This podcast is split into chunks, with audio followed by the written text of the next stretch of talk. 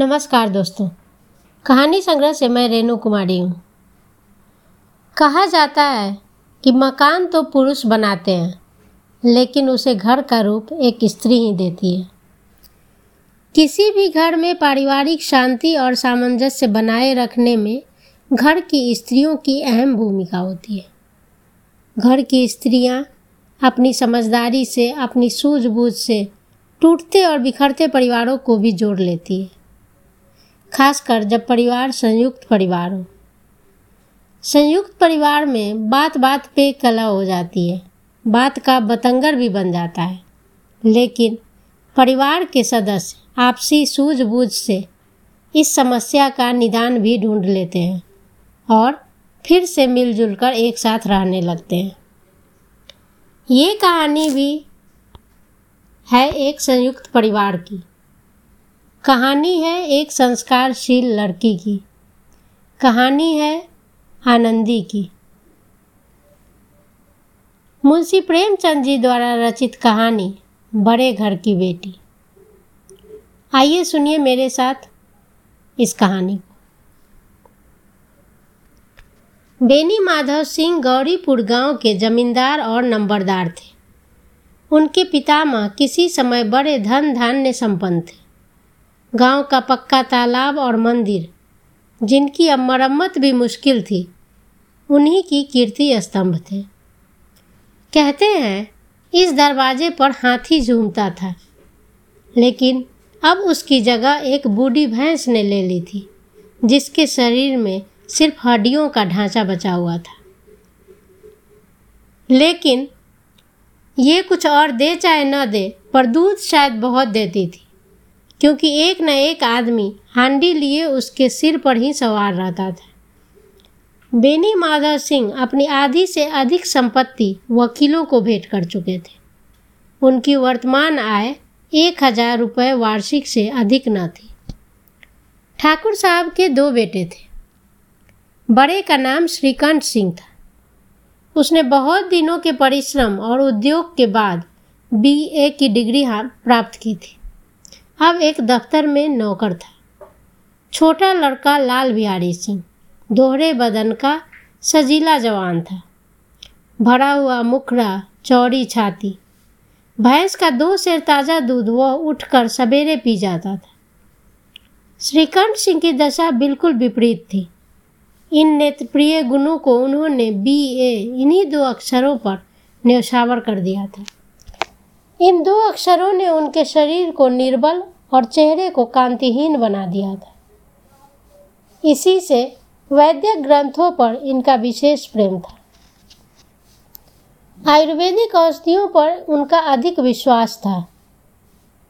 शाम सवेरे उनके कमरे से प्राय खरल की सुरीली कर्ण मधुर ध्वनि सुनाई दिया करती थी। लाहौर और कलकत्ते के वैद्यों से बड़ी लिखा पढ़ी भी रहती थी।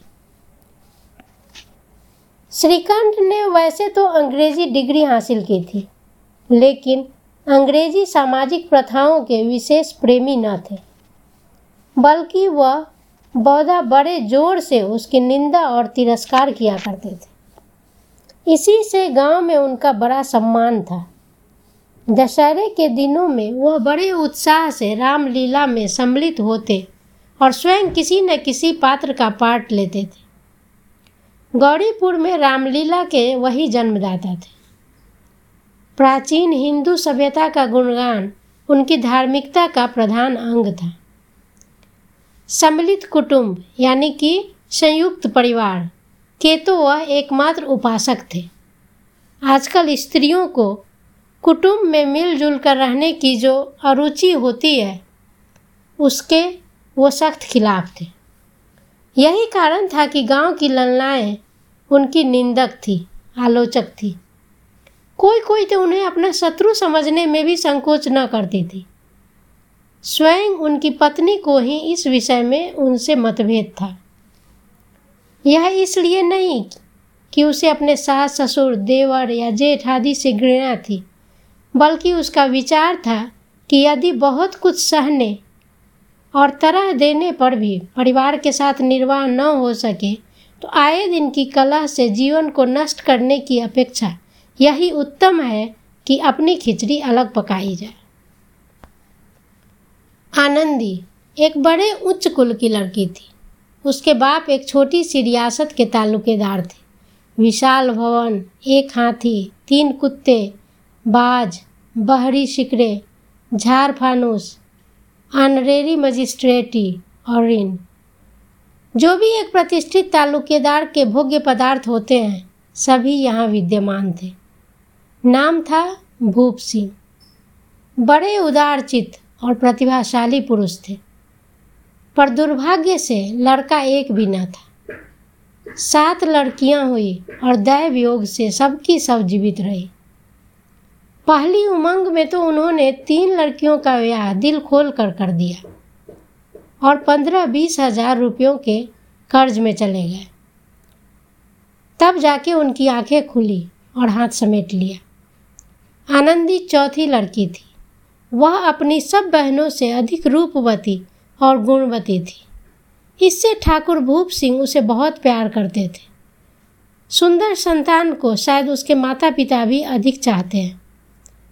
ठाकुर साहब बड़े धर्म संकट में थे कि इसका विवाह कहाँ करें।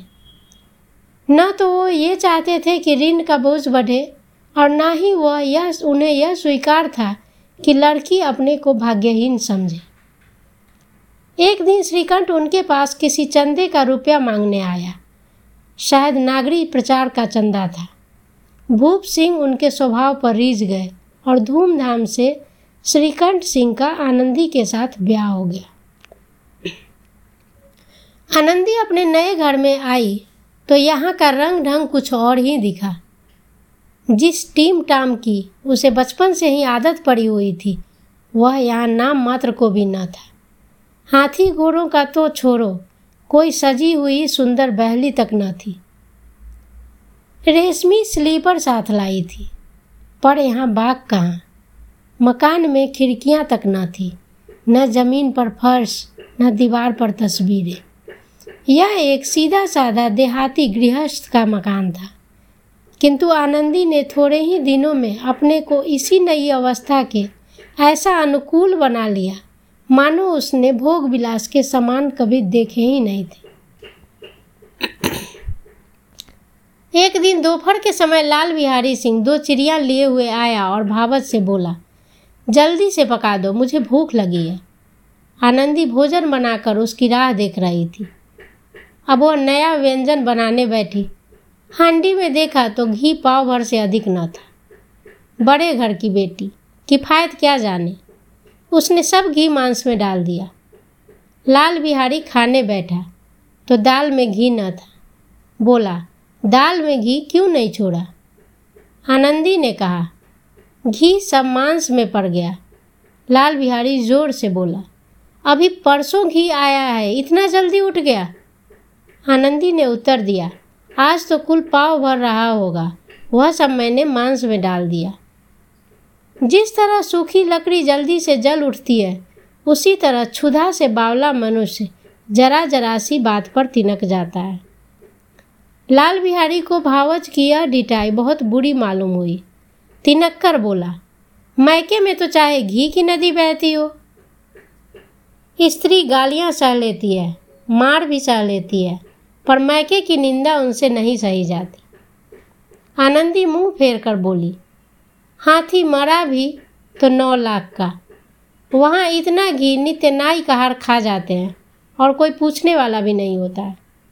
लाल बिहारी जल गया, थाली उठाकर पलट दी और बोला जी चाहता है जीव पकड़कर खींच लूँ। आनंदी को भी क्रोध आ गया, मुँह लाल हो गया। बोली, वह होते तो आज इसको मज़ा चखाते। अब अपड, उज्जड ठाकुर से रहा न गया। उसने खरांग उठाकर आनंदी की ओर ज़ोर से फेंकी और बोला, जिसके गुमान पर भूली हुई हो, उसे भी देखूँगा और तुम्हें भी। आनंदी ने हाथ से खरांग रोकी। सिर बच गया, पर उंगली में बड़ी चोट आई।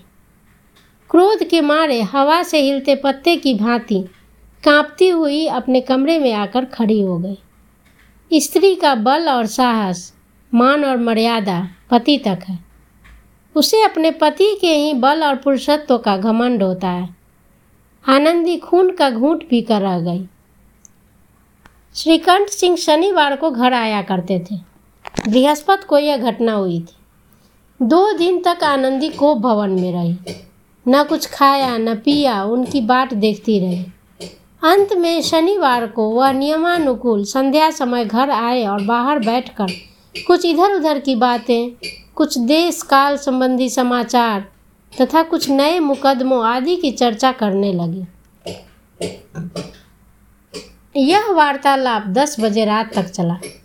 गाँव के भद्र पुरुषों को इन बातों में ऐसा आनंद मिलता था कि खाने पीने की भी सुधि न रहती। श्रीकंठ को पिंड छुड़ाना मुश्किल हो जाता था। ये दो तीन घंटे आनंदी ने बड़े कष्ट से काटे। किसी तरह भोजन का समय आया। पंचायत उठी। एकांत हुआ।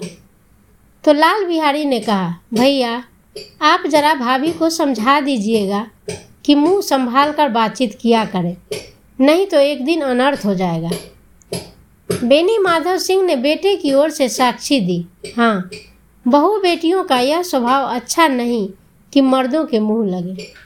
लाल बिहारी, वह बड़े घर की बेटी है तो हम भी कोई कुर्मी कहार नहीं है। श्रीकंठ ने चिंतित स्वर में पूछा, आखिर बात क्या हुई? लाल बिहारी ने कहा, कुछ भी नहीं, यूँ ही आप ही आप उलझ पड़ी। मैके के सामने हम लोगों को कुछ समझती ही नहीं है। श्रीकंठ खा पीकर आनंदी के पास गए। वह भरी बैठी थी। यह हज़रत भी कुछ तीखे थे। आनंदी ने पूछा, चित्त तो प्रसन्न है? श्रीकंठ बोले, बहुत प्रसन्न है। पर तुमने आजकल घर में यह क्या उपद्रव मचा रखा है? आनंदी की त्योरियों पे बल चढ़ गए। झुंझलाहट के मारे बदन में ज्वाला सी दहक उठी। बोली, जिसने तुमसे यह आग लगाई है, उसे पाऊँ तो मुँह झुलस तू श्रीकंठ, इतनी गर्म क्यों होती हो? बात तो बताओ। आनंदी, क्या बताऊँ? यह मेरे भाग्य का फेर है। नहीं तो गंवार छोकरा, जिसको चपरासी गिरी करने का भी शऊर नहीं, वह मुझे खराव से मारकर यूँ न करता। श्रीकंठ, सब हाल साफ़ साफ़ कहो तो मालूम हो। मुझे तो कुछ पता नहीं। आनंदी, परसों तुम्हारे लाडले भाई ने मुझसे मांस पकाने को कहा। घी हांडी में पाव भर से अधिक न था। वह सब मैंने मांस में डाल दिया। जब खाने बैठा तो कहने लगा, दाल में घी क्यों नहीं है? बस, इसी पर मेरे मैके को बुरा भला कहने लगा। मुझसे भी न रहा गया। मैंने कहा, वहाँ इतना घी तो नाई का हार खा जाते हैं और किसी को जान भी नहीं पड़ता। बस, इतनी सी बात पर इस अन्यायी ने मुझ पर खराव फेंक कर मार दी। यदि हाथ से न रोका होता तो सिर फट जाता। उसी से पूछो, मैंने जो कुछ कहा है, वह सच है या झूठ? श्रीकंठ की आँखें लाल हो गईं। बोले, यहाँ तक हो गया इस छोकरे का साहस। आनंदी स्त्रियों के स्वभाव अनुसार रोने लगी, क्योंकि आँसू उनकी पलकों पे रहते हैं। श्रीकंठ बड़े धैर्यवान और शांत पुरुष थे। उन्हें शायद ही कभी क्रोध आता था। स्त्रियों के आँसू पुरुषों की क्रोधाग्नि भड़काने में तेल का काम करते। रात भर करवटें बदलते रहे। उद्विग्नता के कारण पलक तक नहीं झपकी। प्रातःकाल अपने बाप के पास जाकर बोले, दादा, अब इस घर में मेरा निवाह न होगा। इस तरह की विद्रोहपूर्ण बातें कहने पर श्रीकंठ ने कितनी ही बार अपने कई मित्रों को आड़े हाथों लिया था, परंतु दुर्भाग्य, आज उन्हें स्वयं यही बातें अपने मुँह से कहनी पड़ी। दूसरों को उपदेश देना भी कितना आसान होता है। बेनी माधव सिंह घबरा उठे और बोले, क्यों? श्रीकंठ, इसलिए कि मुझे भी अपनी मान प्रतिष्ठा का कुछ ख्याल है। आपके घर में अब अन्याय और हट का प्रकोप हो रहा है। जिनको बड़ों का आदर सम्मान करना चाहिए वो, वे उनके सिर चढ़ते हैं। मैं दूसरे का नौकर ठहरा, घर पर रहता नहीं। यहाँ मेरे पीछे स्त्री पर खड़ाऊँ और जूतों की बौछारें होती हैं। कड़ी बात तक तो चिंता नहीं, कोई एक की दो सुना ले।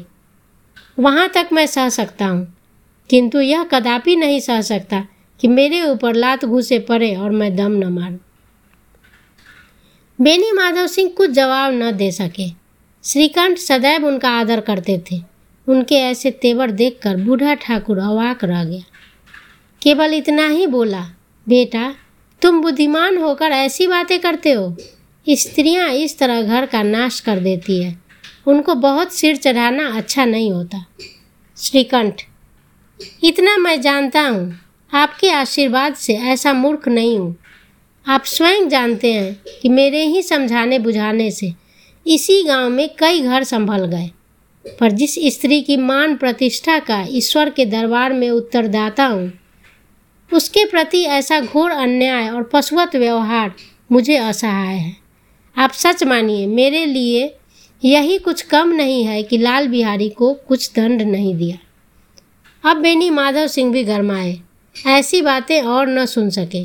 बोले, लाल बिहारी तुम्हारा भाई है, उसने जब कभी, उससे जब कभी भूल चूक हो उसके कान पकड़ो। लेकिन श्रीकंठ, बीच में ही बात काटते हुए, लाल बिहारी को मैं अब अपना भाई नहीं समझता। बेनी माधव सिंह, स्त्री के पीछे? श्रीकंठ, जी नहीं, उसकी क्रूरता और अविवेक के कारण। दोनों कुछ देर चुप रहे। ठाकुर साहब लड़के का क्रोध शांत करना चाहते थे, लेकिन यह नहीं स्वीकार करना चाहते थे कि लाल बिहारी ने कोई अनुचित काम किया है। इसी बीच गाँव के और कई सज्जन हुक्के चिलम के बहाने यहाँ आ बैठे। कई स्त्रियों ने जब यह सुना कि श्रीकंठ पत्नी के पीछे पिता से लड़ने को तैयार है तो उन्हें बहुत खुशी हुई। दोनों पक्षों की मधुर वाणियाँ सुनने के लिए उनकी आत्माएँ तिलमिलाने लगी। गाँव में कुछ ऐसे कुटिल मनुष्य भी थे, जो स्कूल की नीतिपूर्ण गति पर मन ही मन जलते थे।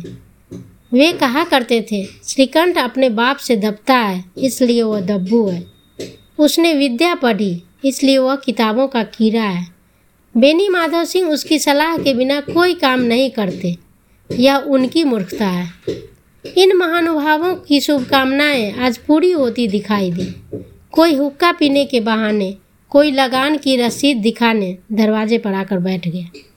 बेनी माधव सिंह पुराने आदमी थे। इन भावों को तुरंत ताड़ गए। उन्होंने निश्चय किया, चाहे कुछ ही क्यों न हो, इन द्रोहियों को ताली बजाने का अवसर न दूँगा।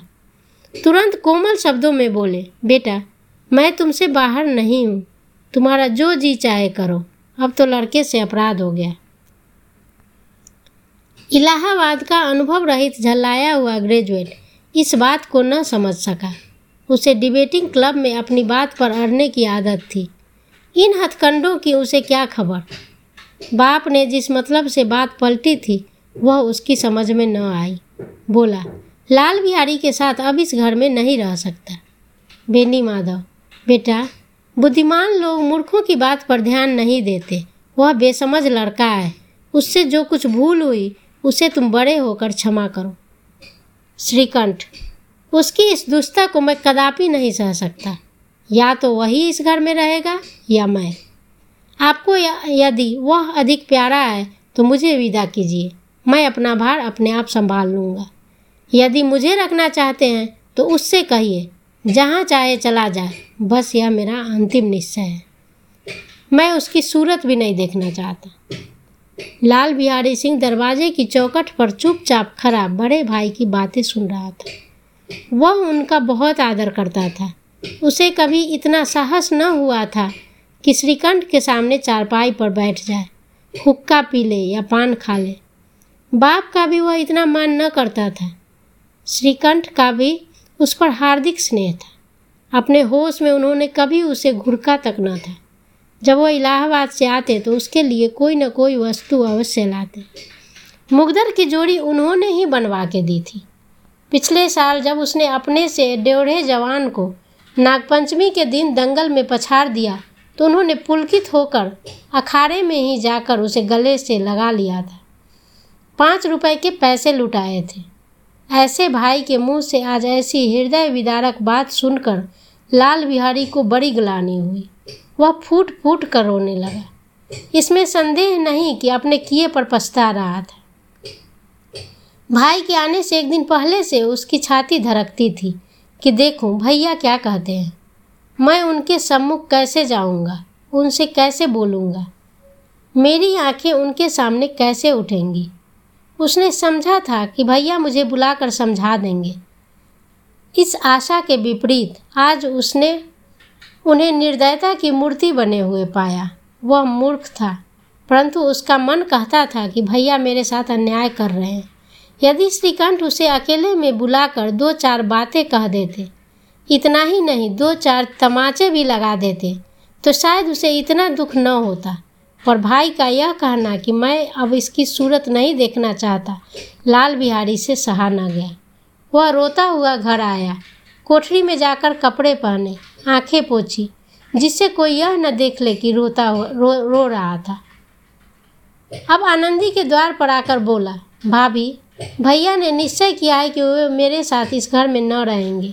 अब वह मेरा मुँह नहीं देखना चाहते, इसलिए अब मैं जाता हूँ। उन्हें फिर मुँह न दिखाऊँगा। मुझसे जो कुछ अपराध हुआ, उसे क्षमा करना। यह कहते कहते लाल बिहारी का गला भराया। जिस समय लाल बिहारी सिंह सिर झुकाए, आनंदी के द्वार पर खड़ा था, उसी समय श्रीकांत सिंह भी आँखें लाल किए बाहर से आए। भाई को खड़ा देखा तो घृणा से आँखें फेर ली। और कतराकर निकल गए। मानो उसकी परछाई से दूर भाग रहे हैं। आनंदी ने लाल बिहारी की शिकायत तो की थी, लेकिन अब मन में पछता रही थी। वह स्वभाव स्वभाव से ही दयावती थी। उसे इसका तनिक भी ध्यान न था कि बात इतनी बढ़ जाएगी। वह मन में अपने पति पर झुंझला रही थी कि यह इतने गर्म क्यों हो जाते हैं। उस पर यह भय भी लगा हुआ था कि कहीं मुझसे इलाहाबाद चलने को कहे। तो कैसे क्या करूँगी? इस बीच में जब उसने लाल बिहारी को दरवाजे पर खड़े यह कहते सुना कि अब मैं जाता हूँ, मुझसे जो अपराध हुआ उसे क्षमा करना। तो उसका रहा सहा क्रोध भी पानी हो गया। वह रोने लगी। मन का मैल धोने के लिए नयन जल से उपयुक्त और कोई वस्तु नहीं है। श्रीकंठ को देखकर आनंदी ने कहा, लाला, बाहर खड़े बहुत रो रहे हैं। श्रीकंठ तो मैं क्या करूँ? आनंदी भीतर बुला लो। मेरी जीभ में आग लगे, मैंने कहाँ से यह झगड़ा उठाया? श्रीकंठ, मैं न बुलाऊँगा। आनंदी, पछताओगे? उन्हें बहुत ग्लानी हो रही है, ऐसा न हो कहीं चले जाए श्रीकंठ न उठे।